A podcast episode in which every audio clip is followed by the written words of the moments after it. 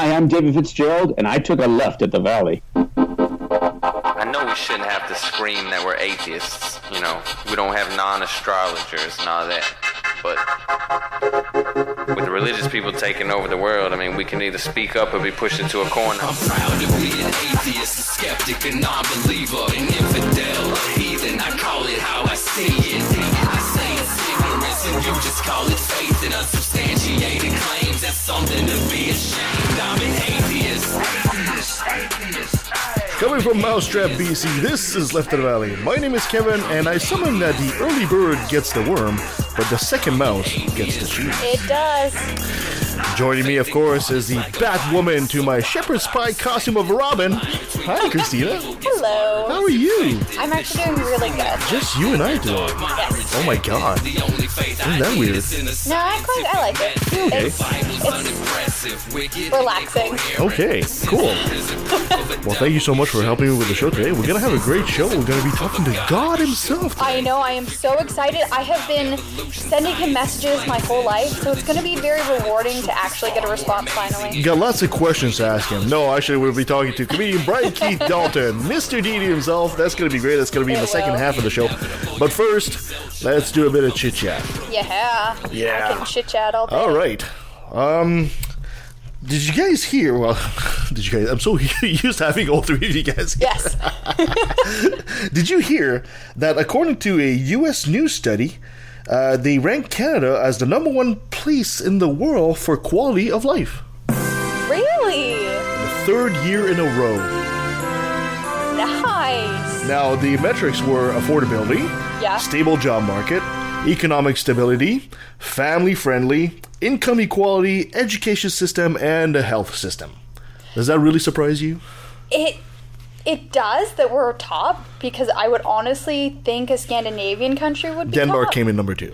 Okay. Uh, Do we the years we haven't been number one has Denmark been number one? Do you know? Probably, yes. Yeah. That's it didn't say on the article there, but hey, I wonder what tipped us higher than Denmark. Uh, maybe it's just Denmark's having an off year. I don't know. Yeah. And so is this specifically for Americans? Because Uh, no, it's no, it, it, it, it's not for Americans. It's just that the they're ranking the countries as being the best place in the Because world. I'm like, if it's for like Americans to move to, then we speak English mostly. So. Maybe it is a clear indication that uh, to our U.S. friends down there in Trumpinstan, Yeah, you guys. might want to look up north, guys. Yeah, and also I wonder where America was on that list. Oh God, I don't even want to Because know. I'm sorry, America, twenty. but you guys have so much to work on, yes, you do. Yes, and we're do. here to help.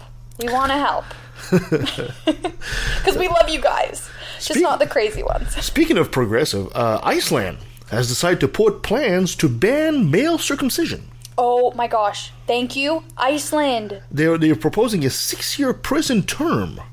Now, the Muslim Association says this is an attack on religion. Uh, of course, they have no, to say it's that. it's to help children not be mutilated. Circumcising girls has been illegal in Iceland since 2005. Yeah, because it's mutilating babies. Yeah, so now they would put it to boys as well, and good for them for doing so. Yeah, because like if if you want to be circumcised when you're an adult and you have that ability to make the bodily decision for yourself, one hundred percent. It's exactly how Iceland is looking at it too. But if you're a baby, you have no idea if that child will grow up to be like, I wanted this, especially when there's honestly no health benefits. Mm-hmm. exactly. So it's it's not There's no help in it. yeah, so it's not It's like just a religious thing. You're by doing this, oh, your ch- kid's gonna have like no chance of getting AIDS or something. Like, yes, it cuts down on like hygiene a little bit, Well, but just teach your boys how to keep Yeah, like, keep it clean. That's all there is, right? Keep it clean down south. That's all there is to it. Um, I hope more countries do. Sorry for interrupting you, but I honestly hope more countries do. yeah, this. and, and you know, to all, to all the guys out there, let's let's face it, guys. If if you're a guy like me, you need every inch you can get. In uh, South Korea, the International Panel on Climate Change uh, basically came out with a warning saying the world is off track to stay within the 1.5 degrees warming, and are actually more likely to have the 3 degree Are you warming. serious? It will be a hugely costly uh, to manage 2 degrees. So they'll go to 3 degrees, said it would probably require large scale changes like investing 2.5% of the GDP of every country every year to fight climate change, which is huge, huge numbers. Wow. Big changes needs to happen, especially in the energy, uh, land use, uh, cities, and industry sector. Yeah. Um, tick tock, tick tock, right? Yeah, 'cause- clock is running, guys. It's terrifying how fast climate change is speeding up. yeah, and uh, It's the- not just like 100 years from now. It's like, oh, in 20 years, guys. yeah, we're talking about climate refugees already. I mean, Yep. what the hell, eh? And like, just look at the, the amount of tropical storms that Mm-hmm. we're getting now and the severity of them. Like, that is a direct, that is a direct, Correlation? yeah, like, and it's being caused by climate yeah, change. Absolutely, absolutely. Oh, did you see this? Oh, there's this brilliant commercial. You know how I I, I abhor uh, voter apathy. I really, Yes. really hate it. And um, there's a uh, commercial that's been going around saying, "Dear young people, don't vote." Are you serious? It is brilliant. Listen to this. I've got the clip right here. Listen to this. This is a bunch of old people say to young people they're using reverse psychology. Don't vote. oh. Let's listen. Dear young people, Don't vote. Don't vote. Everything's fine the way it is. Trump. that was us. He's our guy. Tax cuts for the rich? Hell yeah. I'm rich as fuck. climate change? That's a you problem. I'll be dead soon. Sure, school shootings are sad. But I haven't been in a school for 50 years. I can't keep track of which lives matter. Sure you don't like it. So, you'll like some meme on Instagram. if the weather is nice, maybe you could go to one of those little marches. You might even share this video on Facebook. But you won't vote. You young people never do. But I do. I do. I do. Midterms, primaries. Every single election. We'll be there, but you won't. Because we're a generation of doers. Not whiners. And we're doing great. I That love, is that is rock to vote. That is absolutely brilliant. I love the ominous music. Do yes, yes. And you know what? it's true. It's true. It is true. That's exactly right. It's true. The uh, the younger generation outnumber the older generations. Yep. And yet we're always panhandling to them because they go out and vote every single election Yep. while we're out there and we're not. So it's time to really change it. And I hope this commercial really brings the message home to a lot of people. And I, I, I think one big thing I know in the States, Canada doesn't have that problem this problem as much. But I find a lot of young people don't understand the voting systems. They don't mm-hmm, realize mm-hmm. they have to register to vote. They don't realize like all the things you have to do before you go mm-hmm. to vote. In Canada, we are automatically registered when we file our tax returns. Yes. Um, so that I think helps a lot, and you can also do same day registration, which is amazing. Um, but in the states, there's a and there's so much There is- voter suppression. Yes, I was about to say exactly that. Voter suppression. They make it so hard for young people because they know that. Especially if you're a person of color. oh my or- gosh, oh my exactly. It's awful. Because they know that their population is dwindling. and They, they know they're losing. losing They know they're losing. that they, they they realize I don't know if they actually like consciously realize this that Oh, they they are living in the past that and the future is swiftly coming to wipe them off the board. Mm-hmm, Yeah, uh, like I've, I've been saying this. God, you've, you've been hearing me say this forever. Uh, humans as a species are progressive, and why the hell are we always kowtowing to conservatives? I mean, it doesn't make any sense Yeah. whatsoever. It's because even though there le- there's less of them and much less of them compared to progressive Yeah. quote slash liberals, call them what you want. Uh, these people are not getting out, and while the conservatives always are. Yep. And I think another another large difference between the older generation and the younger generation that is just starting to vote Mm-hmm. is that the older generation realizes how important the tiny elections are. Yes, Like the the city council, the school trustees. they're the ones that affect you the most. Exactly, where I find a lot of younger people only think about the senators and the, The president, president or something like that. and realize, oh well, there's no like, why would I vote for my mayor? Like, it doesn't matter. Why would I vote for the school trustees? I don't have kids. Mm-hmm. Without realizing that those people are are con- shaping the future for your community and the future generations. Exactly. Those kids you might not have are the kids that are going to graduate and they're going to be the doctors you're going to have Yeah. when you're old They're going to be the architects that create your nursing home. Exactly. just just to give you a quick example, uh, the, these are numbers uh, uh, uh, that I've pulled. Um when um, the conservative uh, prime minister we had, Stephen Harper, I he hate him. He was voted. the voter turnout was thirty two percent, I believe, serious? when when he was elected. Now think about it this way: thirty two percent of registered voter came out, and he ended up winning. So out of the thirty two percent, one third of them voted conservative. So you have essentially one ninth of Canadians decided the fate of the pri- who the prime minister was going to be Oh and where the country was going for the next four years. this is why your vote matters.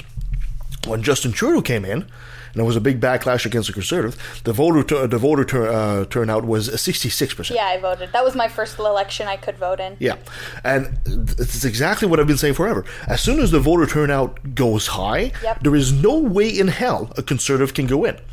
So Yep. their game, and this has been their game for the past three decades at the very least, their game has always been make people apathetic, Mm-hmm. make tell them their vote doesn't matter, tell them stay home, tell them it doesn't make a Yeah. difference who goes in, blah blah blah. I think that is the one thing that Trump has helped.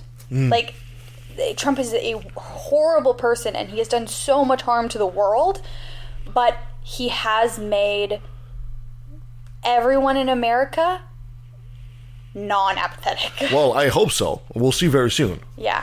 because the uh, the midterm election in the states do not have a good record of turnout.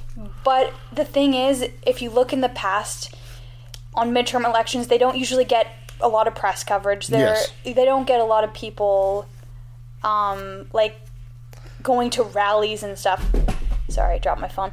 Um, but this current midterm we're coming up to in America, there's been so much attention to them that I really think that there will be a large turnout for it. Hopefully, more on the uh, left leaning people. Conservatives don't go to vote, stay home. no, I think everyone should vote, but I just honestly think there are less conservatives. Yeah, exactly.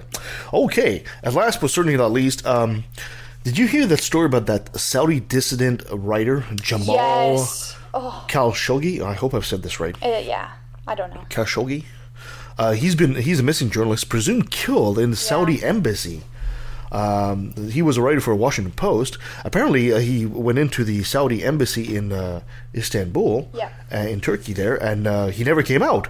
And people su- suspect that he was murdered and dismembered in the embassy. Yeah. Uh, CNN reported that uh, apparently the Turkish authorities have a visual and audio evidence of his, his death Oh, because they- apparently he had an Apple iWatch uh, an Apple Watch, Genius. and apparently he had the Well, he I know that he, He went in there knowing that something might happen because Yeah. he told his fiance. Of course, Canada called out the Kingdom of Saudi Arabia. Good. Uh, Trudeau says uh, basically Canada will not back down when denouncing human rights abuse. Uh, well, geez, thank goodness that we were, were partnering with these guys, right? And it's a good thing that we just love. It's like, for Christ's sake, if there's one country that needs its ass kicked right now, it's Saudi Arabia. Yeah. Really. I mean, I know I know the conservatives are saying, oh, you know, they have lots of money and oil and all that shit, but come on, But come on. money doesn't excuse human rights Yeah. violations. Like it, it doesn't matter if this is the richest country on the planet and they have the most like and they're willing to give you everything. Like, it doesn't matter. Like Yeah. they are they are killing people. Exactly, exactly. Anyway, we'll have to keep an eye on that. Yeah. Uh, but now, since you're here, uh, you're the one that's going to have to suffer this. Uh, I know. I'm so nervous. We we received. Mail time. We got some mail. All right, we got a message from one of our listeners, and uh, I told him that we would answer. Uh, the ladies would answer. This is from Daryl. Um, Hi, Daryl. Hi, Daryl. He says, he says, "Hello, my ear friends." Pun we have intended. friends. Pun intended. The ear friends, right? Just the ear. He says, "I've been meaning to write to you for several years. Finally, I'm going to do it." I left Abbotsford in 2014 after several years after meeting some of you through the FVAsh meetings. I went through a very dark time after moving back to the farm in Saskatchewan. Listening to your show, and for more reason, Nancy's voice in particular, Nancy is amazing. yeah, she is. That has definitely keep me sane and mentally healthy. I hope to, we're helping this guy's health. This, Good. I don't know. You, you might need some hey, a little bit of Daryl. crazy in your life is always helpful. Uh, okay, fair enough. Fair enough. I hope to someday be able to move back to the mountains. Well, we hope so too, buddy. I listened uh, recently to the Atheist Nomads episode uh, 263, News in the New uh, Ascentism. About 50 minutes to the episode, they talked about benevolent sexism and what, if anything, a man can do to help a woman feel comfortable in his presence. I want to be a nice guy and let people, the LGBT, feminists, women, etc., know that I'm an ally.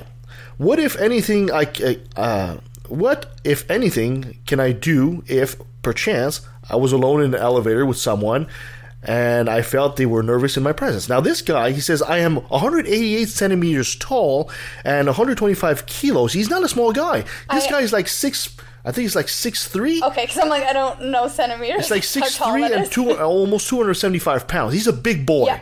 He's a big boy, and. Uh, so, so I, I totally un- I, I said to, the- to Daryl that I totally understand I'm not as big as he is, but even I sometimes I walk into an elevator or a place like that, and right away you could see people getting kind of defensive, like I'm going to shoot her, shoot him out or something like that. Mm-hmm. So I, I thought since you, you're the uh, one woman that we have here Yes. today, that maybe you, you would be able to uh, respond, at least give a response until we can get uh, Kirsten and Nancy to come back and give their response as well to Daryl. So, what advice would you have for Daryl? So the first thing I just want to say is thank you so much for messaging Yes, us. thank you, we love absolutely. I don't. I personally love hearing from our listeners. It makes me feel like I have friends, and I'm not just yelling into the void. Um, so the first thing I would say is understanding that you have an impact on those around you. Like just your physical presence is very important. It's already a big step. Yes, because a lot of guys don't realize that they can make women uncomfortable, Mm-hmm. even if they're not, even if they know that they don't have any negative intentions toward women.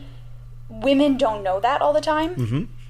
and especially for larger men, they can be very intimidating. Mm. So, the I'm gonna the first advice I'm gonna give you um, is if you have any women in your life that you trust and that you can have open conversations with, I would really encourage you to um, talk to them personally because they being able they know you and um, they have they can better assess you physically and like Than what we can see. Exactly, because a lot of things go into how people perceive you, like where if you have your shoulders hunched versus like back, Mm-hmm. um, how you hold your hands, like the little aspects of how you present yourself will impact that. It's true that body language is 90% of our life. It, really it really is. And for women, especially in tight quarters like an elevator where you're literally locked in this little box with someone, Mm-hmm. we have to make those split second, oh, and we make split second assessments of Yes. people. Yes. And understanding that people do that is very important. So making sure that you like I'm trying to word this. Well, let me ask some questions because Okay. I, I, I understand in what shoes he's in. I totally get. I Yeah. totally get it. So, if I walk into an elevator, you and I, we Yeah. don't know each other, right? Um, first of all, I should not stare at you, right? Yeah, okay. I'm just gonna jump in here. I just remember what I was gonna say.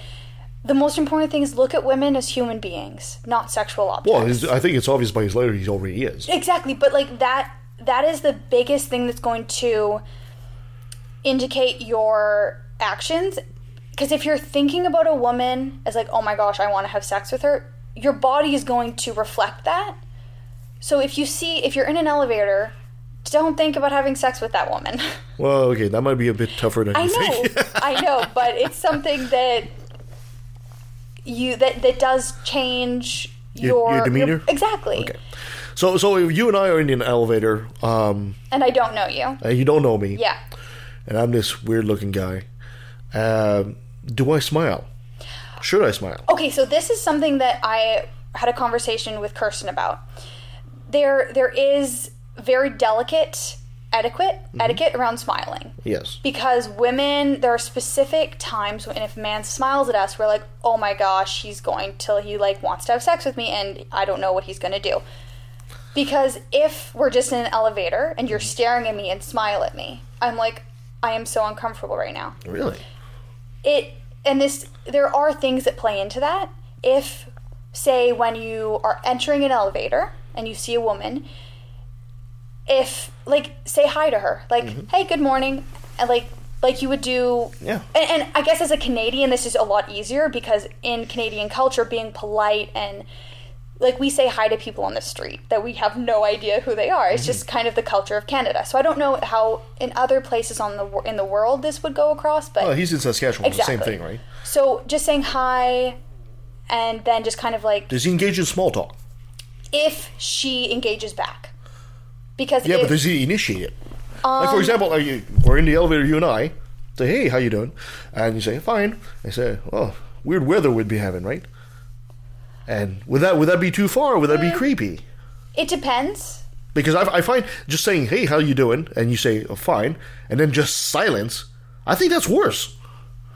Yeah, I, I yeah, and and this is where situations are very They vary from person to person. Yeah, and and one thing that as a man you should be when you say hi Mm-hmm. and it's more like it's it's really it's hard to describe a lot of times because each situation is so unique. Yeah. Um and I think one thing is really reading each, everyone like the other person's body language if when you say hey good morning as you're entering in the elevator if she like if you notice the the other person the elevator like is like oh my gosh and like kind of like goes in like their body language is more hunched and they look like they're like trying to protect themselves then i wouldn't Okay. um because like she's obviously not like Yeah. At that to point, you shouldn't engage her either into yeah and if you have a phone maybe go on your phone and be like yeah. distract Okay. yourself Pretend to go on Facebook. That's not exactly because then she's like okay he's not focusing on me Yeah. Yeah What about uh, like a, this might sound silly, but his hand position? He's in the elevator. Should he just fold his hand in front of him, keep him to his side, put him in his pocket, fold his hands across? No, that that is a very good question because hand position. Because for a woman, if a man is going to attack me, the hands are what he's going to grab me with. Yeah, of course. So the hand, where your hands are, are very important. Um, so that's why like playing with your phone is a really good thing because then that your hands are occupied doing something. Um, and like I think like yeah, because like just having them like just like sitting there, I like I don't. It depends how, if she is awkward or like again. This depends on the other person in the elevator Yeah. because like for me there are times where I'm totally chill with a random person. Especially depends the size of the elevator. So, so this is a problem we're, we're having with this conversation is um, this this is going to vary from woman to woman. So there is Yes. no there is no right answer for you here, Daryl. Mhm. You you're just going to have to be really quick on your feet and really assess quickly how is she reacting to your presence. Yeah. If she's terrified, then maybe you should whip out your phone and pretend you're playing on it, or And and I think or even this, talking or having a conversation or something. this is something where women and men on average develop different skills Mhm. because women a lot of women i know have had to develop the ability to read body language Yeah. very fast and accurately because it can save our lives where i find men a lot of men i know haven't had to learn that skill so really like learning body language is really important Yeah. um, another thing, I was going to mention something. Oh, I was going to mention another thing that's very important is learning the human bubble. The like because a lot of times when people hear about like personal space bubble, they think a circle. And it's not a circle. It's cuz it's more like an oval thing because in front of us a lot of a lot of people can get very close to someone without feeling okay you're in my personal space. Mm-hmm. And the sides like or directly like out from you it's a little far i mean a little closer. I mean no sorry farther. Because it's in our peripheral vision. And so we can see what's going on there. Mm-hmm. So we but not very clearly so we need a little more space. And behind and, and this isn't just for women men have the same bubble Yeah. and behind people, we can't see what's there. So it is like way, way bigger. So definitely looking at where you're positioned mm-hmm. around other people. Okay. And if you're just in like your day to day life, don't come up behind a woman. Yeah. like that's very uncomfortable. Okay, fair enough. So, so uh, uh, we also should not give him the advice of doing like dogs, rolling on his back and No. exposing his belly. No, that's No, that for, would for a be belly like- rub. No, Daryl, don't do that. Whatever you do, don't do that. But if It you just looks weird in the elevator if- as the door open and you're you on your back. have a dog, if you have a dog in the elevator, that would help. yes, because because dogs are amazing and they are very good at reading people. So if a do- like, and if I have a dog and it is comfortable with someone, then I'm like, okay, this person's probably not a serial killer. Yeah, yeah, fair Yeah. enough. Well, Daryl, I hope this helps a bit. Uh, when Kirsten and Nancy come back, we'll probably revisit the issue. Yeah. and, And- uh, hopefully they'll be able to collaborate what you're saying, or maybe have their own twist. You you might have three different answers from three different women, but we do have we can establish that you have to be really quick on your toes to be able to read her body language right away, and you'll have to Mhm. adapt your demeanor as to compensate for Yeah. what she's feeling at the moment. And a really important thing for everyone to do is learn your body. Like, learn how people react when you have your shoulders back and your head high versus slouched. Like, different people uh, display different things Yes, and through I think their body language. I, I think that piece of advice also goes not just for men, but for, especially for women. oh, definitely. and, and this is something women have to learn. Absolutely, absolutely. I will tell you, uh, like from a, from a guy's point of view, um, I can walk down the street, and I can walk and see five different women, and I will tell you which one of them is a victim, just by the way she walks. You can tell. The way she slouches, the way she crosses her arms, the way she's you know enca- encapsulated, and, I, and, I, and I'm walking and I'm seeing her across the street, and I'm I'm thinking right away I'm thinking you're a victim, you're you're oh, you, you're not I wouldn't say asking for it, but your body language suggests that you're extremely vulnerable. If I was a predator, I would pick you.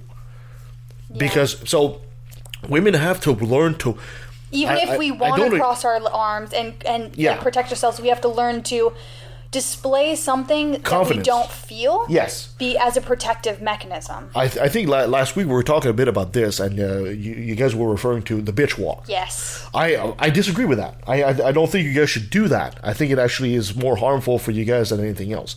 But as a woman, I think it would be it would really really work in your favor to just walk extremely confidently. Now, Not not like confidently as in I'm going to kick your ass confidently, but confidently as in I can handle anything you can toss at me.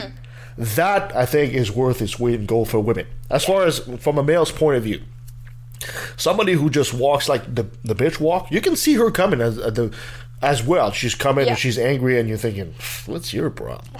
You know, even if you do that just to, to protect yourself, if I encounter you later on, I already have a negative impression of you. And I think for women, like I know for me, why that was like the first thing I learned is because it's easier to display anger than Mm-hmm. confidence. Well, I agree that, but it, Because it's easier to learn how to do that. Is what I'm trying There's to an old saying that you know if you carry a knife on you all the time, eventually somebody you'll have to use it. Yeah. And I think I think I think that that, that bitch walk is the same thing. Mhm. You're you're inviting challenge. Okay, I can see that. And, and and I was another point of view, another thing, a little tip for women out there. Okay, you ever ever spoken to your boyfriend or uh, or uh, a, a male friend, and you're having a really serious emotional conversation with him, and you realize he's not looking at you in the eyes. He's staring on the ground. He's talking to you. He's responding, but he's not looking at you.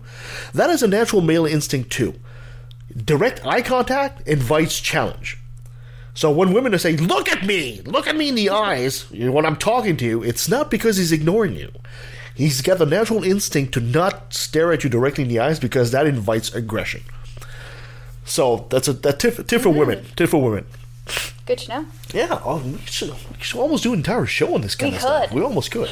Daryl, I hope this helps for now. Uh, stay tuned, and uh, like I said, when Nancy and Kirsten come back, we'll have some more of this, and Yeah. we'll revisit the subject for sure. Definitely. In the meantime, feel free to keep writing to us. You can write to us at leftadvalley at outlook.com, or you can do it directly through the website. Because we love hearing from you guys. Yes, we love hearing from you guys. Yeah. Perfect. All right. Well, Kirsten's not here today, so you get to do another brilliant moment We'll see how this to goes, you guys. by religion. It's the first time I've done this, so You'll do great. be gentle. okay, so this week I'm pulling from Canada because we have our crazies too. We do. Yes, and specifically the leader of the the party in Quebec uh, called oh gosh, how did we say his name?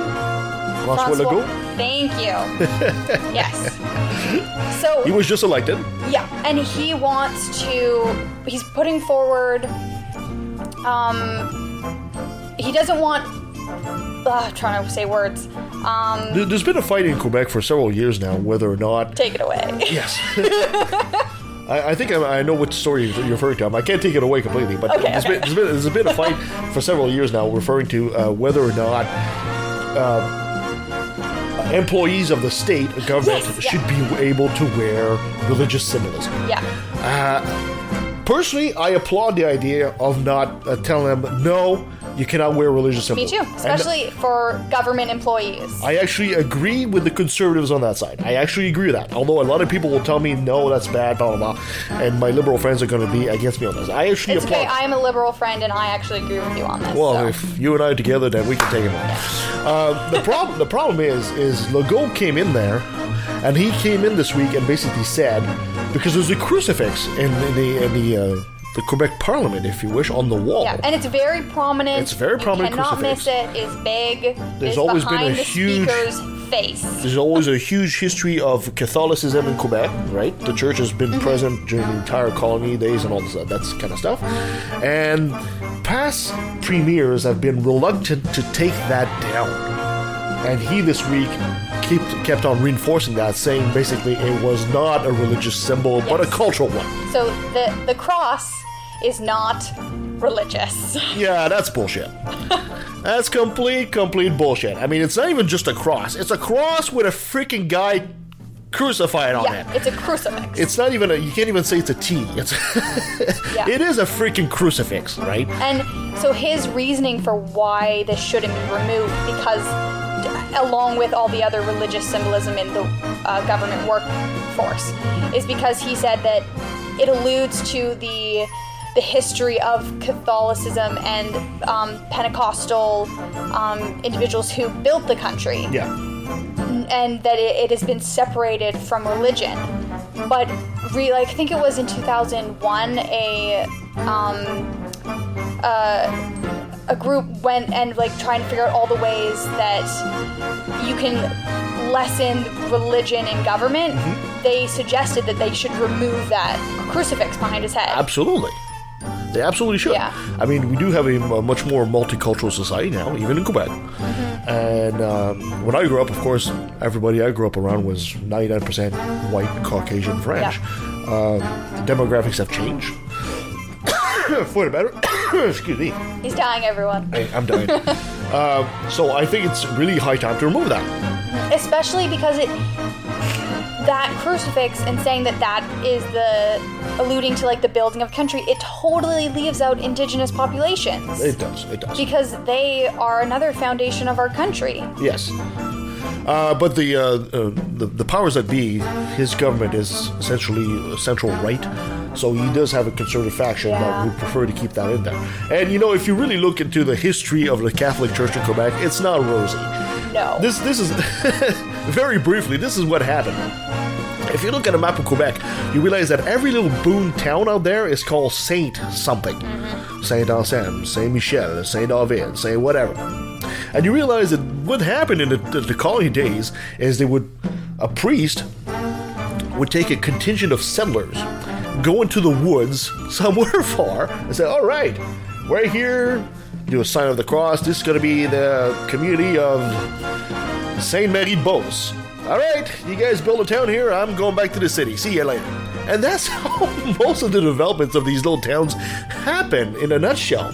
So even in the population, there is a bit of a eh, these freaking priests, man. They weren't really all that helpful. no And even when there were rebellions back in Quebec, it, the, the, the history of the church was always on the side of the uh, the government and on the side of the oppressor. So I don't think this this expresses the will of the people. I think this obviously expresses the will of the people that are the conservatives. Well, and they want to keep the status quo, and they don't want to face the the actual impacts of these people on our country because they're these same people who are like, oh well, this the the crucifix like reflects the Catholic and Protestant like influence. They are the same people who don't want Indigenous Day.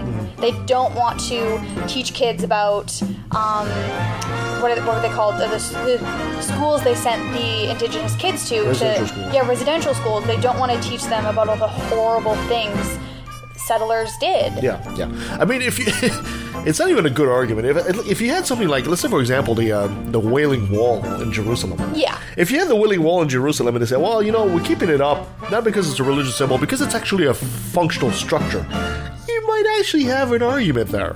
But the crucifix in the parliament, ah, Especially when you can take it down and add a different piece of artwork that actually reflects. a fleur de lis, which represents the province. Exactly. It's a crest of the province. Actually, a right? fleur de lis would be really nice It would be. his face. It would be. They're No. pretty. It's a nice room too. It's really it's a nice room. So, anyway, he's a doofus And a hypocrite. and a hypocrite. Good job, Quebec. and we have the green. well, actually, more the NDP, but Is that what we get today this week? Hmm? Is that what we have this week for the another Bruno Moon, or we get something else? no, that was it. That was it. All right. I, I I was really nervous, That's as you guys could tell. You did great. I'm much better at reacting to things than uh, reading them. Yeah, that's my lot in life. Perfect. so let's take a quick break, and when we return, we'll have a God himself, I am so excited. Brian Keith Dalton. So stay with us.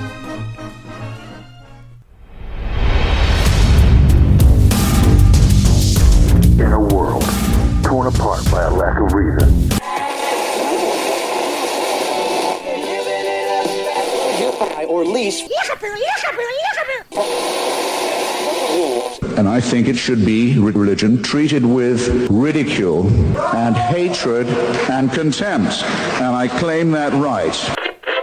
In the morning. Hi, everybody. This is Robert Stanley from the Right to Reason podcast. And if you subscribe now, you'll get free. Learn more about the broadcast at therighttoreason.com.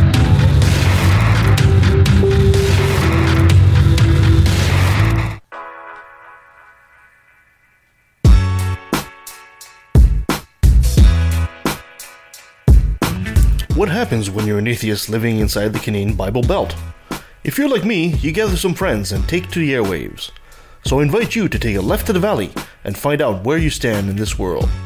Follow us on iTunes, YouTube, Spreaker, Stitcher, Blog Talk, or lefttothevalley.com. Atheists, Skeptics, and Humanist Radio, no God required.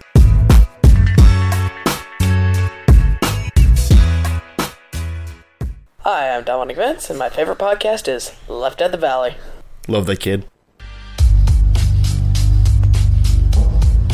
Anti Semitism was preached as an official doctrine of the church until 1964. Do you think that might have something to do with public opinion in Austria and Bavaria and Poland and Lithuania? That the, the Jewish people were accused collectively as a people of deicide, of the crime of the murder of God in the figure of Jesus of Nazareth. And that, that anathema on them was not lifted until 64, well after the uh, perpetrators of the Holocaust had stood trial in secular courts and been rightly punished for their actions. How can this church say it has any moral superiority? It has difficulty catching up to what ordinary people regard as common moral and ethical sense, and it still can't make itself apologize properly.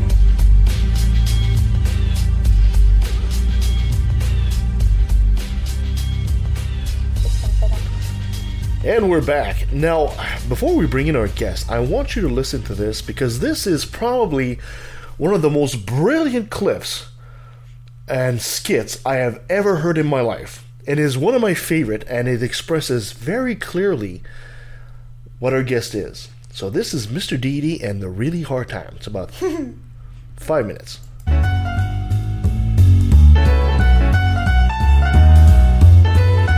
The problem, Timmy, is the bang or the lack thereof. Sir, there is no sound in a void. Well, then let's get rid of the void. Who needs that thing, all right? I'm not going to pay for a big bang without a bang. That's like asking me to pay for a wagon wheel and not getting a wheel. What do you want me to do here, sir? I want you to make this thing sound like a Bruckheimer film. Did you tell him about the problem? With the bang? No, about the whole time thing. We're having a really hard time. I told him we could do this in seven days. No, not that. The whole creating time thing. No one's figured out how to do it. We can't just create time? Well, what we've figured out is in order to create anything, we already have to have time.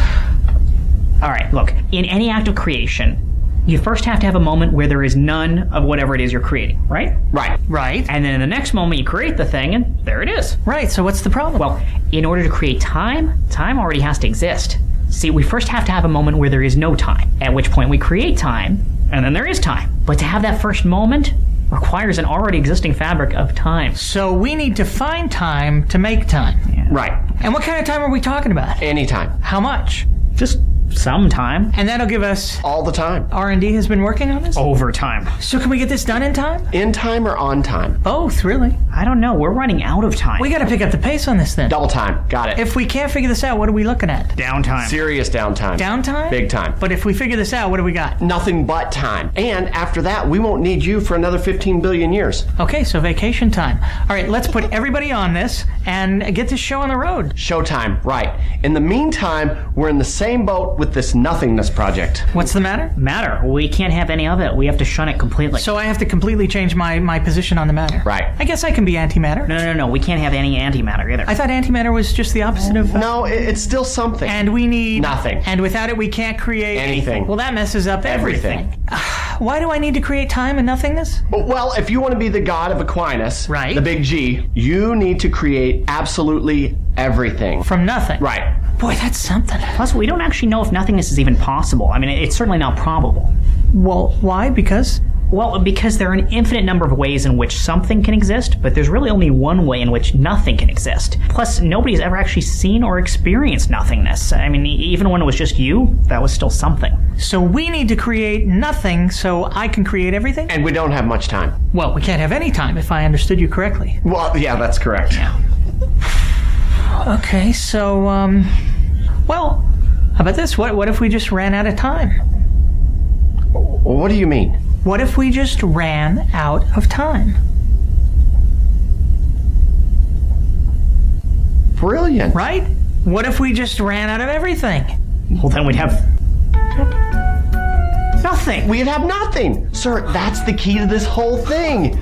You are a genius every time. I think it's nothing. no. We actually have something this time. Now, if I can just get some free time. Well, if we pull this off, you deserve a little me time. Well, hey, sweetie, what is this? Tea time.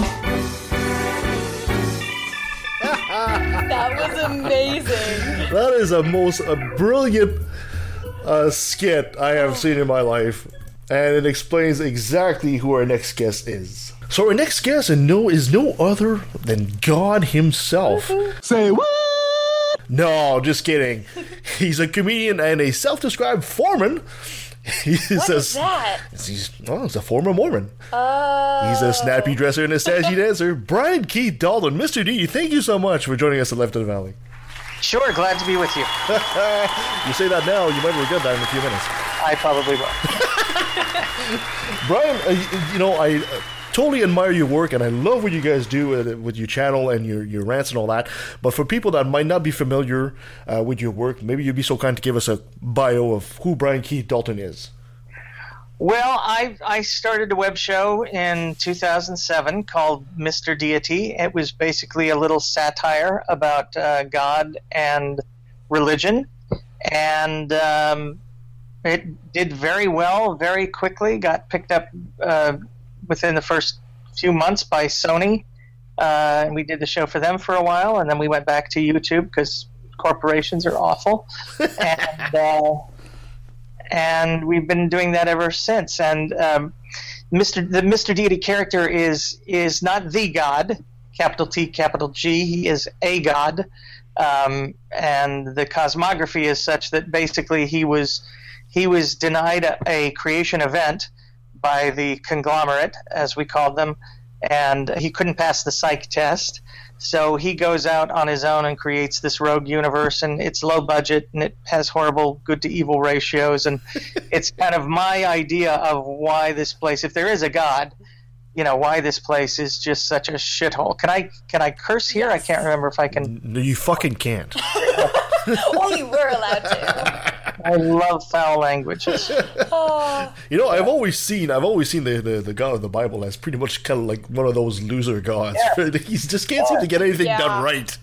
Right. but he's like, oh no, but I'm the best thing ever. Yeah, Sliced cheese. Yeah, and you know he he does things like um, you know a lot of it is is my attempt to uh, create a rationale for why uh, God, the God of the Bible, is the way He is. So, for instance, in in Mr. Deity, God turns off His all knowingness because He doesn't like the fact that it ruins surprise parties and the, the ends of movies, uh, Yup. particularly M. M. Night Shyamalan movies, or and as he says, even the good one.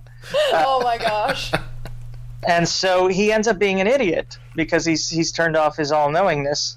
Um, and if you look at it, it's it's right in line with the with the tribal war god of Abraham and his his writings Yeah. uh, from the Old Testament, where he doesn't know, for instance, that the moon is not another source of light, or that uh, women can break their hymens for uh, intercourse. You know, there, there's just so many basic things that the God of the Bible doesn't know. So that's that's my explanation for it. He's he's just turned off his all knowingness. What prompted, what was the, for lack of a better word, the genesis of the idea of making this skit The- series about that? the, the Indonesian tsunami in 2004, I want to say. Really? Christmas, Christmas uh, tsunami. Uh, um, just so many people died, and I was around a lot of religious people at that time, and they were talking about how, you know, seeing God's hand in all of this, and it just made my head spin.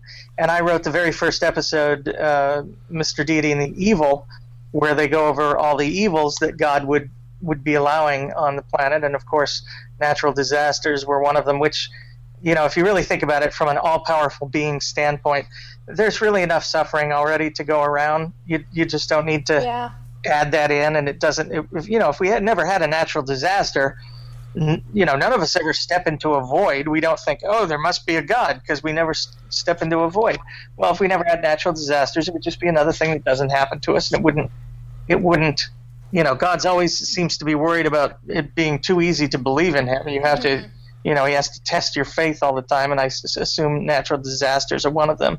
So that's that was the genesis for the entire uh, thing. I wrote that one little skit and passed it around. A lot of people liked it, and I thought oh, I'm going to write write some more of these and see if maybe I can get. I actually had made a movie prior with these two actors in the lead who were just amazing, and uh, I had thought of them as Mr. Deity and Larry, and they didn't want to do it, and um, you know I spent probably two years almost looking around, seeing if other people wanted to do it. No one wanted to do it. Jimbo finally said, "Why don't we shoot it ourselves? You play Mr. Deity, and I'll I'll play Larry." And uh, there you have it. I just love the way you write stuff. Uh, I mean, for example, one one of the brilliance, uh, brilliant lines you had is uh, the episode you did with Richard Dawkins, uh, which, of course, Richard Dawkins starts talking to Mr. Deity and he starts saying something like, "Well, what about the laryngeal nerve in the giraffe that goes all the way around?" And then his response, Mr. Deity's response is, "Well, we had an excess of laryngeal nerves, so we had to put it somewhere." Oh my god. Where do you come up with this stuff? That is absolute. This that's absolutely brilliant writing. Well, it's it's actually not hard to do, and a lot of that stuff. I'll give you another instance. There's there's an episode. It's the start of season three, Mr. Deity and the Virgin, where um, they're going to they're going to kill a, a, a supposedly non-virgin girl because she can't produce evidence of virtue uh, in the form of blood on a cloth on her wedding night, and Mr. Deity, you know, says basically, well, you know, what do you, what do you want me to do? I can't I can't go down there. It's the the prime. We have to we have to, you know, respect the prime directive. And you know, J- Larry says, "But that's not our thing. That's Star Trek." You know, it's, it's it's based. Those things are based on me reading um, apologetics from various apologetics websites. When you when you go to the the problem of God killing virgins, non virgins rather, on an apologetic website, you just get mo- the most ridiculous. I mean, it, they're they're literally ridiculous answers for why this is the way it is and why God had to do it and blah blah blah blah blah. And th- they remove all of his all powerfulness, all of his all knowingness. It's like he's just another actor on the planet, Yeah. Uh, you know, that has no transcendence, that doesn't understand anything beyond what the people of his time understood. It's it's it's literally so ridiculous that my my thinking in all of those cases is, well, let's just see how ridiculous we can be. Because if they're if they're going to be ridiculous, why can't I be ridiculous? And then that comes out as Mr. Deity being ridiculous, and it's really not a leap from what Christians actually employ in terms of, of their apologetics. No, it's it's just insanity. It absolutely isn't. Uh, the late great Christopher Hitchens used to say that humor and laughter was the beginning of emancipation. And do you feel that by by doing these skits and these comedy skits, that's essentially probably one of the best weapons that we have against religious dogma these days? Yeah, well, I didn't I didn't know that Hitchens quote. I've got to find that now because that's amazing. That's I, I believe that's true. Uh, The, the thing about the thing about humor is it's invasive. It it's you know you make someone laugh. Um, it's it's a it's a response that is not you know it's not an option uh, of yours. If something's funny and you laugh, you just laugh at it. And when you laugh at things. Um, it's hard to ignore them. It's very difficult to ignore something that you've laughed at because you your brain gets the it gets the underlying rationale for why you're laughing. Yes. And it causes little thoughts to take hold and you know bloom and grow and all, all of a sudden I sound like Edelweiss. Um, and, but that's you know and it, it does it's it it it's an invasive force that you cannot ignore. So it's a pow- it's a powerful. It's so much better than argument. Yeah. Um, which is why I think some of these shows here in America are having such an impact on on thinking. These shows like uh, the Daily Show, um, and you know Bill Maher, and some of these shows where you're bringing these these thoughts and these ideas, but via humor and it becomes a very different uh, uh, defense mechanism to to ward it off, and it's it's not easily it's not easily ignored. No, no, no. You're absolutely right. I think I think people are the the most vulnerable and the most genuine when they're laughing, Mhm. because really, Yes. you know, you don't have any defenses, you don't have any pretenses. You're really expressing your inner self when you're laughing at something that's funny. Yep. It's very much a, an organic lie detector. Yeah, it absolutely is. Absolutely is. Uh, we gotta we gotta start uh, talking about because as much as I love the Mr. Deity uh, skits, there are also other skits that you kind of have. They're more like rants. You know, the way of the Mister and Mr. D goes to, to Washington and stuff like that. You're quite involved in the politics. You you absolutely have a, a keen mind when it comes to politics. Well, I, yeah, I've been I've been following politics since I was very young, maybe in my teens. My I had I had parents who were much older. Uh, my father was 47 when I was born, and and uh, my mother was 45. And I I remember, for instance, um, my dad getting out a recorder, a reel-to-reel recorder, to re- record Richard Nixon's uh, resignation because he thought it was going to be such a big deal. And you know, uh, my dad, my dad was one of these guys who thought uh, this is going to be valuable at some point, not realizing that everybody else has a tape recorder too. Or, um, but uh, yeah, those are some of my earliest memories. I remember a lot about you know you couldn't get away from the Vietnam War when I was growing up. I was born in '65, so you you have a lot of a lot of stuff going on uh, in the world uh, that I kind of keyed in on early. And then when I was in my 20s, you know, I was a, a Mormon. I'm a foreman now. So you're very right wing and Republican and did the whole libertarian thing for a long time. And uh, ended up kind of realizing, uh, and it took me a long time. It's funny that the religion, it was easier to get my find my way out of religion than it was to find my way out of uh, politics and and conservatism because. I voted for George Bush twice. I mean, I'm horrified to say that, but I, I voted for him in 2000 and 2004. Oh, wow. By 2005, I, I had immediate regret, especially once you saw that the, the war just was ridiculous. It was completely unnecessary. And um, on top of everything else, it was there was just lies galore. And then, you know, that was that was really the second big time also that we had tried this whole uh, trickle down economics. Yeah. and t- to see it go so badly so quick. And also that, that just just to realize at a certain point that you know anyone can make the economy grow if you're going into tremendous debt. It's not a that's not a there's there's no magic in that i mm-hmm. mean tr- trump just gave us a 1.5 trillion dollar debt with these new tax cuts and the economy is growing. Well, of course it's that's not the that's So not the your debt. issue. Is can you can you can you balance a budget, pay for things, and that's really the problem here in America. Is no one wants to pay for anything. They want to make America great, but they want to do it without paying anything for it. And and it's just it's just you know everybody understands that if you want a great car, you got to spend a lot of money Yeah. um, you know, and and but if you want a great country, uh, you know, no one wants to chip in. Yeah. It's just uh, We we have the same problem here in, in some parts of British Columbia. I call it uh, the uh, Mercedes Benz taste on a Ford budget. yes, yeah, or a Yugo. In America, it's it's a Yugo budget. Yugo, Yugo, yeah, Yugo. So so so now we found out that you voted for George Bush twice. Yes. And, and and now Donald Trump is. I know you didn't vote for Donald Trump, but I, I have to ask you: Are you willing to apologize for your country at this point? Ab- absolutely, I'm I'm horrified by the whole by the whole thing. It's just, um, although you know, you know, gi- given Trump, George Bush now looks like a freaking. Oh my genius. gosh, I know, right? Terrif- you never thought you would get a worse president. I mean, than he just he just said la- last night at a rally that you know uh, that Ulysses Grant is finally getting recognized as a great general. Wait, what? yeah, he did Yeah. that. Yeah, Ulysses Grant.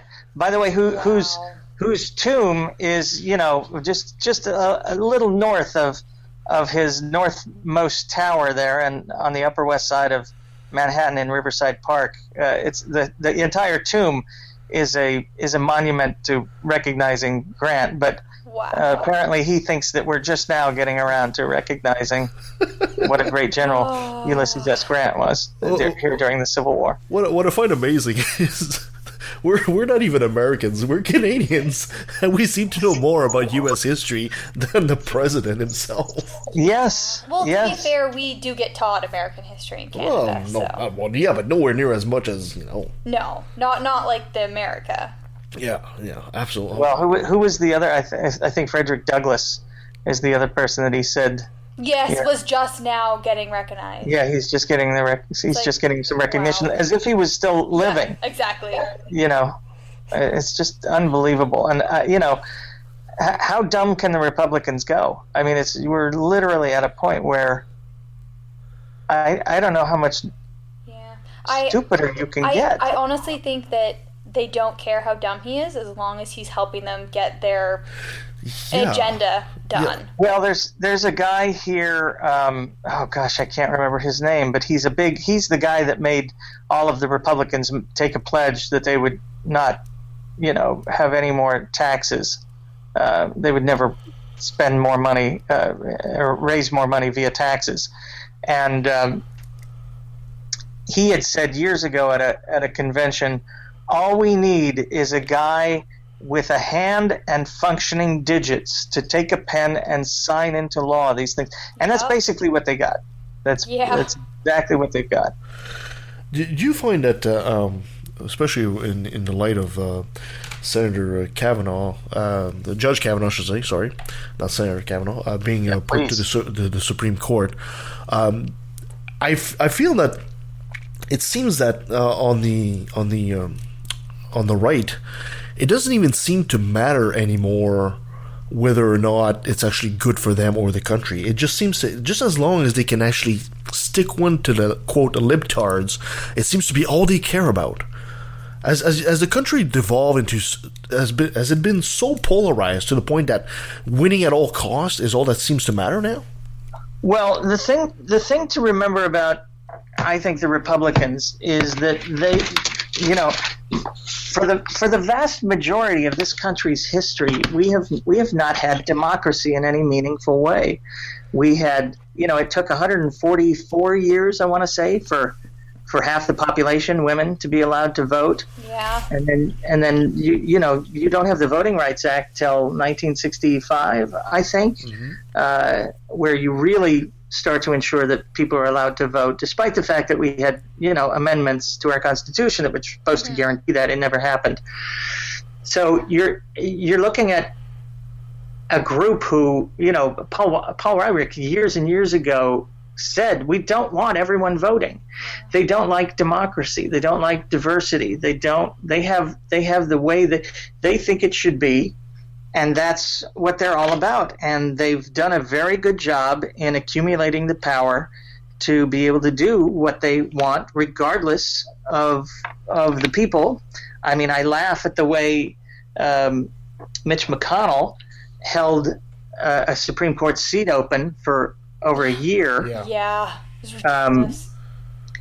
And because he, he said he wanted to hear, you know, he thought the voice of the people should matter. Well, the voice voice of the people voted three million more of us went for Hillary, but th- so he he didn't care about that. He he just wanted the power to install the person that he wanted. The voice of the people is not something that they have ever given a crap about. They're they're very much the party of of uh, I mean I, I remember this when I was back when I was a Republican. I heard people uh, tell me that we, we don't want everyone to vote. I heard people talking about how there should be you know some kind of IQ test or um, you know American history test or you know for Christ's sake why not just have the poll tax back? You know I mean it's it's um, this this is not a group of people who want and they know they know that they don't that they don't represent the people because they know that they've gerrymandered their way in, that they've voter suppressed their way in,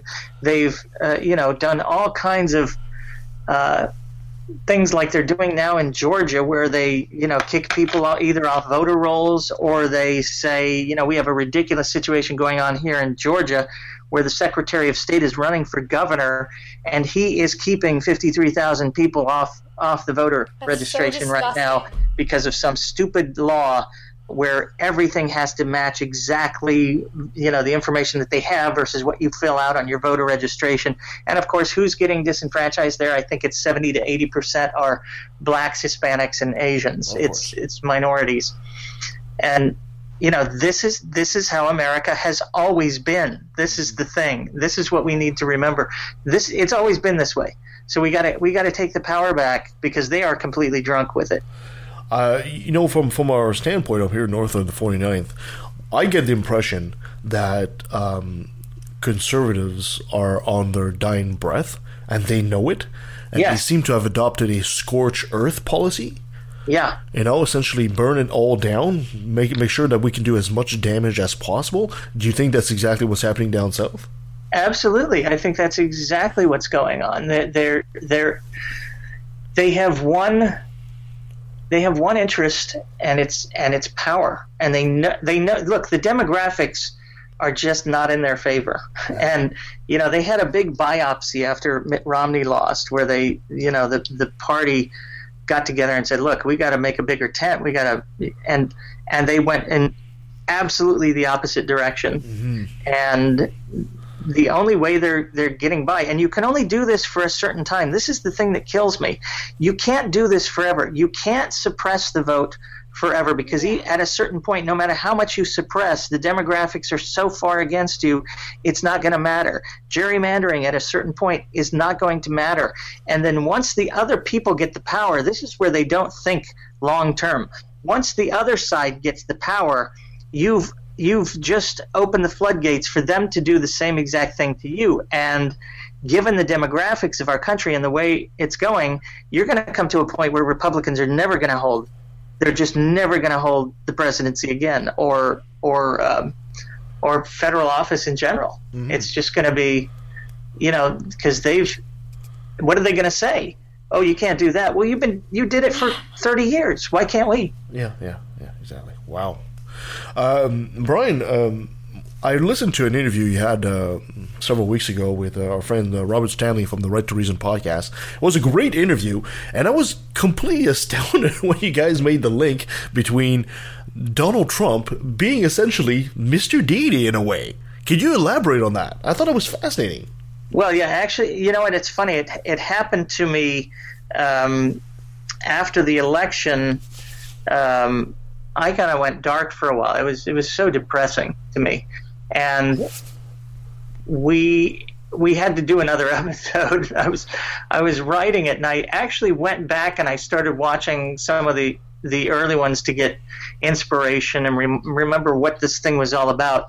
And in watching them, it, it just struck me he's Donald Trump. I have I have I have seen the future in 2007. I saw the future. Just everything about the way he he talks and and hems and haws and has the most and just says things without regard for their veracity. And then if challenged he just sweeps it under the rug. You know it, i mean literally everything about the character uh, is very much uh, Trumpian, and it kind of it kind of surprised me. Uh, but it it is very much the same thing, and, and basically all it is is is just power without intelligence. It's that's Donald Trump. It's power minus intelligence, eh, or or even any I want to say any uh, you know the the power isn't even earned Exactly. uh, yeah. It's it's just there, and you know you have you have the same kind of sycophancy as portrayed by Larry in the Mister Deity episode, who in my mind was just a you know a heavenly version of Smithers from the from the Simpsons. uh, that's what the Republican Party has become. The, the, these guys, you see these guys at these meetings where they're, I just want to thank you, Donald Trump, for let's see, I can do my Mike, Mike Pence. I want to thank you, Donald Trump, for allowing me to be part of your. You know, I, I, the way they praise him and just bow down to him, and uh, oh my God, it's so disgusting. But it, it's you know the dynamic that I love between Deity and Larry is Larry knows he's wrong, but he he can't really say anything, and that's what you've got with the Republican Party now. You've got you know, you've got Paul Ryan and, and well, Mitch McConnell is another story, but you've got Paul Ryan and these various leaders who know he's wrong, but they can't really say anything because they're going to offend the base. It's not so much about offending him. Well, it is because if they they offend him, they offend the base. It's it's that we you know we gotta gotta just go along because he's got all the power. Is it is it accurate to say now that this is no longer uh, Republican or, or, or, or conservative? This this is a cult of Trump now. It really is. He is he is very much a cult figure, and I mean he. The funny thing is, is he knew it before we did. When he said, uh, "You know, I can shoot a I could shoot a person on Fifth Avenue, and I wouldn't lose any followers," um, he was right. He was right. And and the thing that kills me about that is. Is they went ape shit when Hillary said that it's a basket of deplorables. Well, well, how much more deplorable does it get when a person can shoot another human being on Fifth Avenue, and nobody nobody says, "Oh, that's a terrible thing. I can't support you anymore." Yeah. I mean that that is the essence of deplorable. But you know, apparently you can't you can't say that. It's it's we we've got a really backwards mixed up thing, and he is he is absolutely a cult leader, which is why he loves all the other cult leaders. Yeah. You know, like uh, Kim Jong Un or um, or Putin or any of these other people who who make it all about themselves. It's it's it's, it's become really fascinating to watch this. Uh, because uh, you, you you essentially have uh, uh, people that, despite some comments that we hear we, we, we have on the show, and like for example, a couple of weeks ago, when you remember when he suggested that he should, uh, Spain should build a, a wall Yeah. across the Sahara Desert. how could you? How could you a guy make this kind of comment and you look at your people and say, "This is your guy, really? This this is this is who you think the creme of the creme is to represent you on the world stage? That's absolutely astounding." Yeah, it's it's horrifying. You know, and, and we had a couple weeks ago. You had, or maybe last week, you had, you had the entire world laughing at him when he that when was he. that literally made my week. it made me so happy. yeah, you, you have. I mean, the guy gets up there and says stuff like, you know, really. I mean, you you do realize how he he's he's bought into it as well. I mean, I'm sure it started out as, and this I do think this happens with all people who are habitual liars, and I, I have actually lived with uh, a, a a person with a mental illness who who does they she just lied uh, out the wazoo left and right and had no regard for truth whatsoever. And there is a point at which those people believe you know they, they succumb to their own bullshit and they can't tell the difference anymore. They, they just don't even know when they're doing it. And it just becomes a way of life like the way you and i talk and and try to be you know logically consistent. And we we try to be uh, uh, respectful of of the facts and and everything. If you if you don't do that after a while that just becomes as habitual as as anything else. It just becomes your way of life, and he, he's clearly bought into it. Because how how could you get up there in front of in front of the UN and say the shit that he says?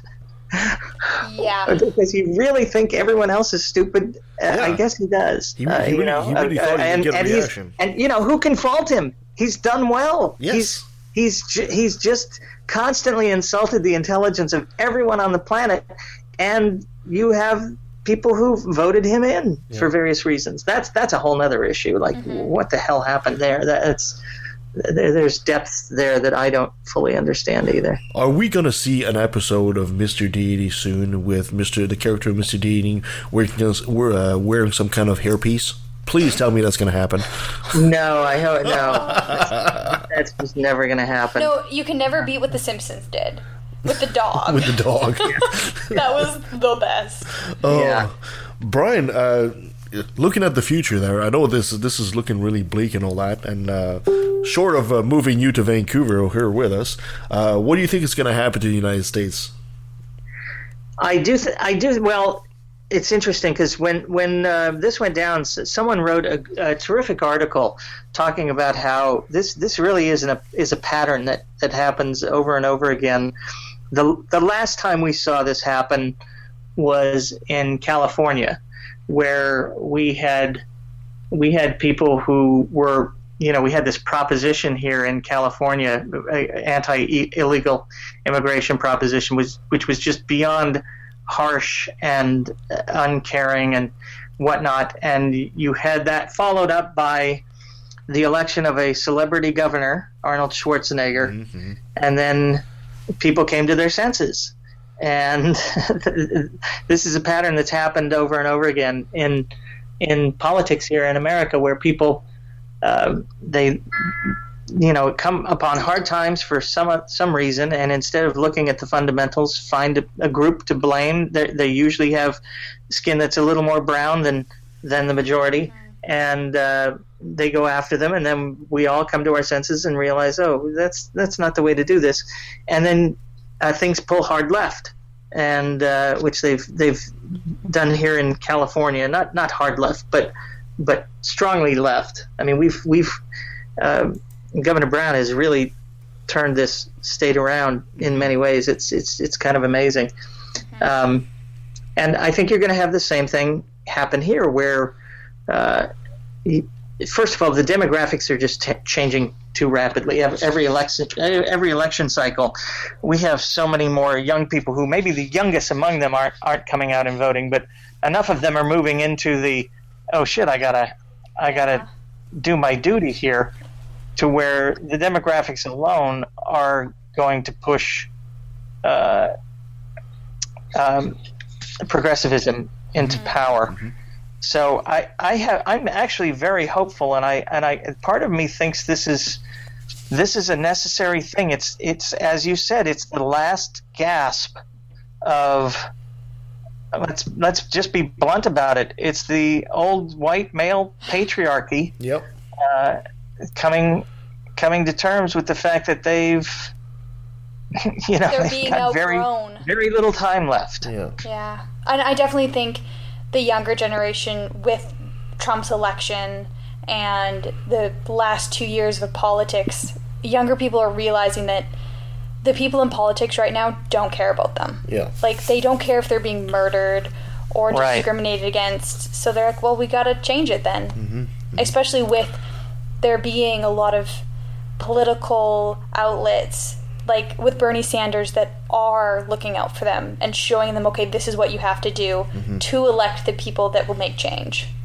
Exactly. Right. You've you've got a situation here now where it's, it's more and more um, horrible news is starting to leak out about how these poor children Oh, have been treated. And for instance, there was a story yesterday where where a four year old signed away her rights. I mean, th- th- this is. This is just the most despicable. These, these people even are write her name. disgusting, horrible human beings. That's that's the bottom line. Who who is going to who who even thinks that's feasible that you can have a, a four year old sign away her rights to be reunited with her parents? It's just ridiculous. She can't even write her name at that age. I, I don't even I can't even fathom that. And and I think once the word gets out and people start to understand how bad the people are who've been running this country for the last two years, I, I, mean I'm very hopeful about the the midterms. I know the Republican Republicans got the Kavanaugh bump, but it's it's you know uh, uh, three weeks in politics here is is an eternity. Oh my and gosh, I know. we we will move back. I, I'm suspecting that we're going to hear within the next two weeks the tape with Trump using the N word. Um, you know, I, th- I think, you know, the, the thing that Republicans are so short sighted about is that the fact that, like I said earlier, they're not going to be in power forever. And all the doors that they've opened, all the awfulness that they've allowed, if they really think that the Democrats are that evil, you don't open those doors. Mm-hmm. You keep them closed so no one can go through them. And they've opened them. So if if all of a sudden Democrats get power and start doing to them what what they've been doing to us, that's going to be very ugly. It's going to be very very ugly. And the, how do you not how do you not just realize that the, the, the rules and the and the fair even playing field is put there for a reason. It's not just to protect you, it's to protect them because they may one day get power and then you're going to be screwed. It's just so short sighted. Yeah, it's, it's, a, it's a bit the same thing that the evangelicals have for trying to put uh, Yeah. faith into government all the time. They don't seem to realize, oh, yeah, you could put the Ten Commandments, but eventually, if you have enough people and you have a majority of, I don't know, Muslims, for example, in whatever state, you're not going to want to see the Quran there, you know? I don't know. I don't know if you guys have read um, Daniel Kahneman's Thinking Fast and Slow, but it's it's it's literally a, a, blueprint for this. It's he talks about the two systems of of thinking. One which is he calls what you see is all there is, and then the other the other side is the big picture thinking, where you think beyond the immediate moment. And Republicans have gone very much. And I think this does happen when you all you care about is the immediate exercise of power. Um, you just see what's right in front of you right now, and you don't you don't factor in, you know, the next step and the next step and the next step. Where does this end? Where does this lead? Um, Cool. Brian Keith Dalton, thank, right now. thank you so much for explaining all this to, to us today. Uh, maybe you'd be so kind to let us know what's coming down for uh, Mr. Deity and uh, Mr. Deity goes to Washington and all that stuff. Well, we're doing we're doing an episode of Mr. Deity about the Mormons not wanting to be called Mormons. Oh my gosh, that's so hilarious. It's which is ridiculous, which but hilarious. really i mean i don't know if you've been hearing things but there have been uh, uh, reports of mormons saying that uh, people using the term mormon now is like people using the n word what which is hysterical because there is no book of nigger you know no there there isn't and they they didn't get behind it and they didn't have a nigger.org uh, thing representing blacks all all over the world forever I, I, I, these people are just they have gone nuts and this is a, this is another case where they're not. See, and by the way, I'm so sorry if that offended anybody. Uh, you know, my saying the word out loud instead of the N word. But that is the point. That that so is the point. One is a horribly offensive term that was used to to uh, demean blacks in the worst way forever in this country. Another is a is a term that was embraced for I, I don't know 100 140 years. They, they literally had a website Mormon.org. How can you compare the one with the other? I mean, it's just so nuts. It's so absolutely nuts. No one is ever going to be offended by the use of Mormon the way blacks rightfully should be offended by the N word. and and you've you've got you've got these people who are. This is another case of where if you can't if you can't go with the flow because you are part of some dogmatic group who thinks you have the truth and it's all contained in these little books and you have to stick to it no matter what. This is what happens. You you just become you become functionally insane uh, in terms of our in terms of the, the, the, the base of people who are making up any, any group.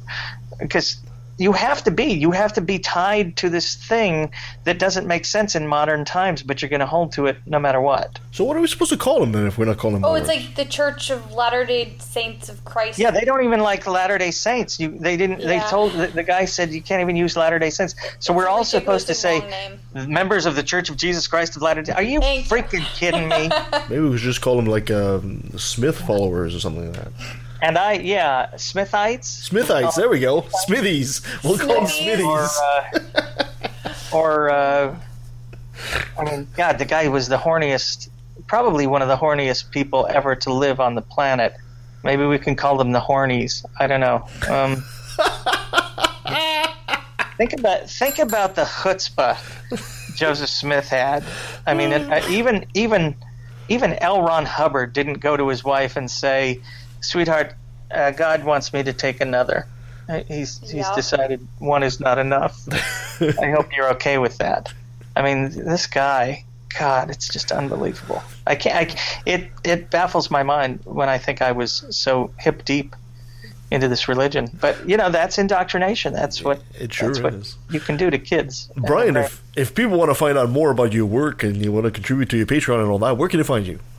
I I, would recommend just going to uh, YouTube and looking up Mr. Deity, D E I T Y. Don't look up Mr. Diety. That's you're going to get bad nutritional information. Um, or you know, MrDeity.com works too, and there's there's a way to you know just click right through to the Patreon sign up page and and help support the work. Fantastic. We, we, we have i'm in a period right now where i have ideas and this has been this way before i need to really get out there and push for a little more funding to come in because i have some ideas that are a little too big for my little budget that i have and i'd, I'd love to do them uh, but they're they're a little bigger and i need i need to hire crew and all that kind of thing and you know it's like a two three day shoot one one of which i need to get a I need to get a big location if I'm going to do it right. So perfect. If anyone can help out, that's great. I will do so myself. I will actually go on Patreon and contribute to your account, you sir. go. Before I let you go, Brian, I gotta have you say hi. I'm Brian Keith Dalton, and I took a left at the Valley. Hi, I'm Brian Keith Dalton, and I took a left at the Valley. And that was Brian Keith Dalton, Mr. Deity himself. Love that guy. God, I think- awesome. You know, I don't, I don't think he does stand up. I should have asked him that because, uh, you know, but I think, I think his writing is absolutely brilliant. It And really is. I really, truly encourage you guys to go ahead and check his, uh, his little skits, uh, Mr. Deity. They're funny as hell. You know, they're they're they're low fringe, you know, but they goddamn they put a smile on your face, and you have a great time with them. Yep.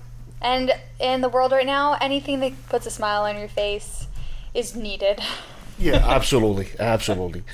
Ah, well, thank you so much, Kristina, for Oh, joining me no on the show problem. today. Happy I was able to come. Yes, and thank you out there for being with us on Left of the Valley. You can always send us a message at left at valley at outlook.com. Even if it's just to tell us how much you love us, we need Or constant even if you don't like us, we'll, we'll happily hear from you anyway. And uh, you can uh, give us a five star review wherever you find us. It really helps us and helps others find the show. You can follow us at I will update the site very soon here. I know I'm way behind. And How could you? Takes a lot of work to do I this know. stuff. And you can follow us on Facebook or on Twitter at LETV Podcast. Coming up next week, we have a heavy metal group I am so excited. Predators. And you should go listen to their music because Yeah, that'll be if you enjoy um, heavy metal, they're I enjoy them. I'm I'm, not a huge heavy metal, but We'll feature a couple of their, Yeah. their, their, their hits for sure. Uh, and of course, the weekend after the, the weekend after that is our Halloween special.